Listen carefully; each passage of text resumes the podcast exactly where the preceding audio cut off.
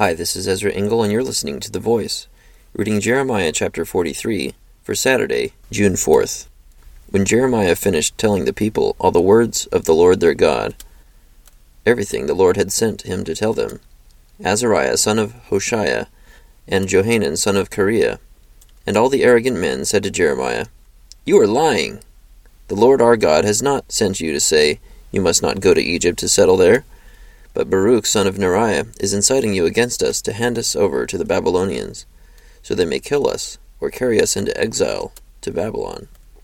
So Johanan, son of Kareah, and all the army officers and all the people disobeyed the Lord's command to stay in the land of Judah. Instead, Johanan son of Kareah and all the army officers led away all the remnant of Judah, who had come back to live in the land of Judah, from all the nations where they had been scattered. They also led away all the men, women, and children, and the king's daughters whom Nebuzaradan, commander of the imperial guard, had left with Gedaliah son of Ahikam, the son of Shaphan, and Jeremiah the prophet, and Baruch son of Neriah. So they entered Egypt in disobedience to the Lord, and went as far as Tahpanhes. In Tahpanhes, the word of the Lord came to Jeremiah While the Jews are watching, take some large stones with you, and bury them in clay in the brick pavement at the entrance to Pharaoh's palace in Tahpanhes. Then say to them, This is what the Lord Almighty, the God of Israel, says I will send for my servant Nebuchadnezzar, king of Babylon, and I will set his throne over these stones I have buried here. He will spread his royal canopy above them.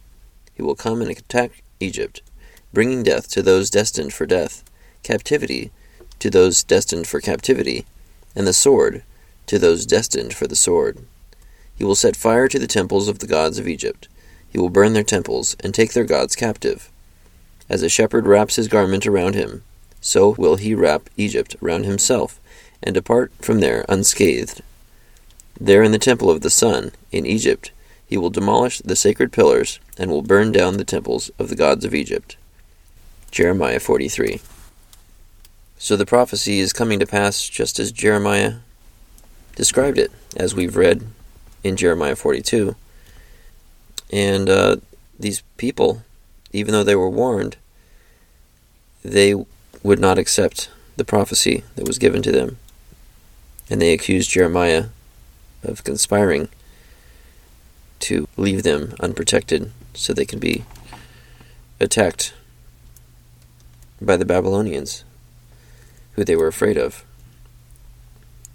And even though they went into Egypt, the plan was for the Babylonians to capture them there. It does not pay to live in rebellion to the God of the universe. Thank you for listening to The Voice.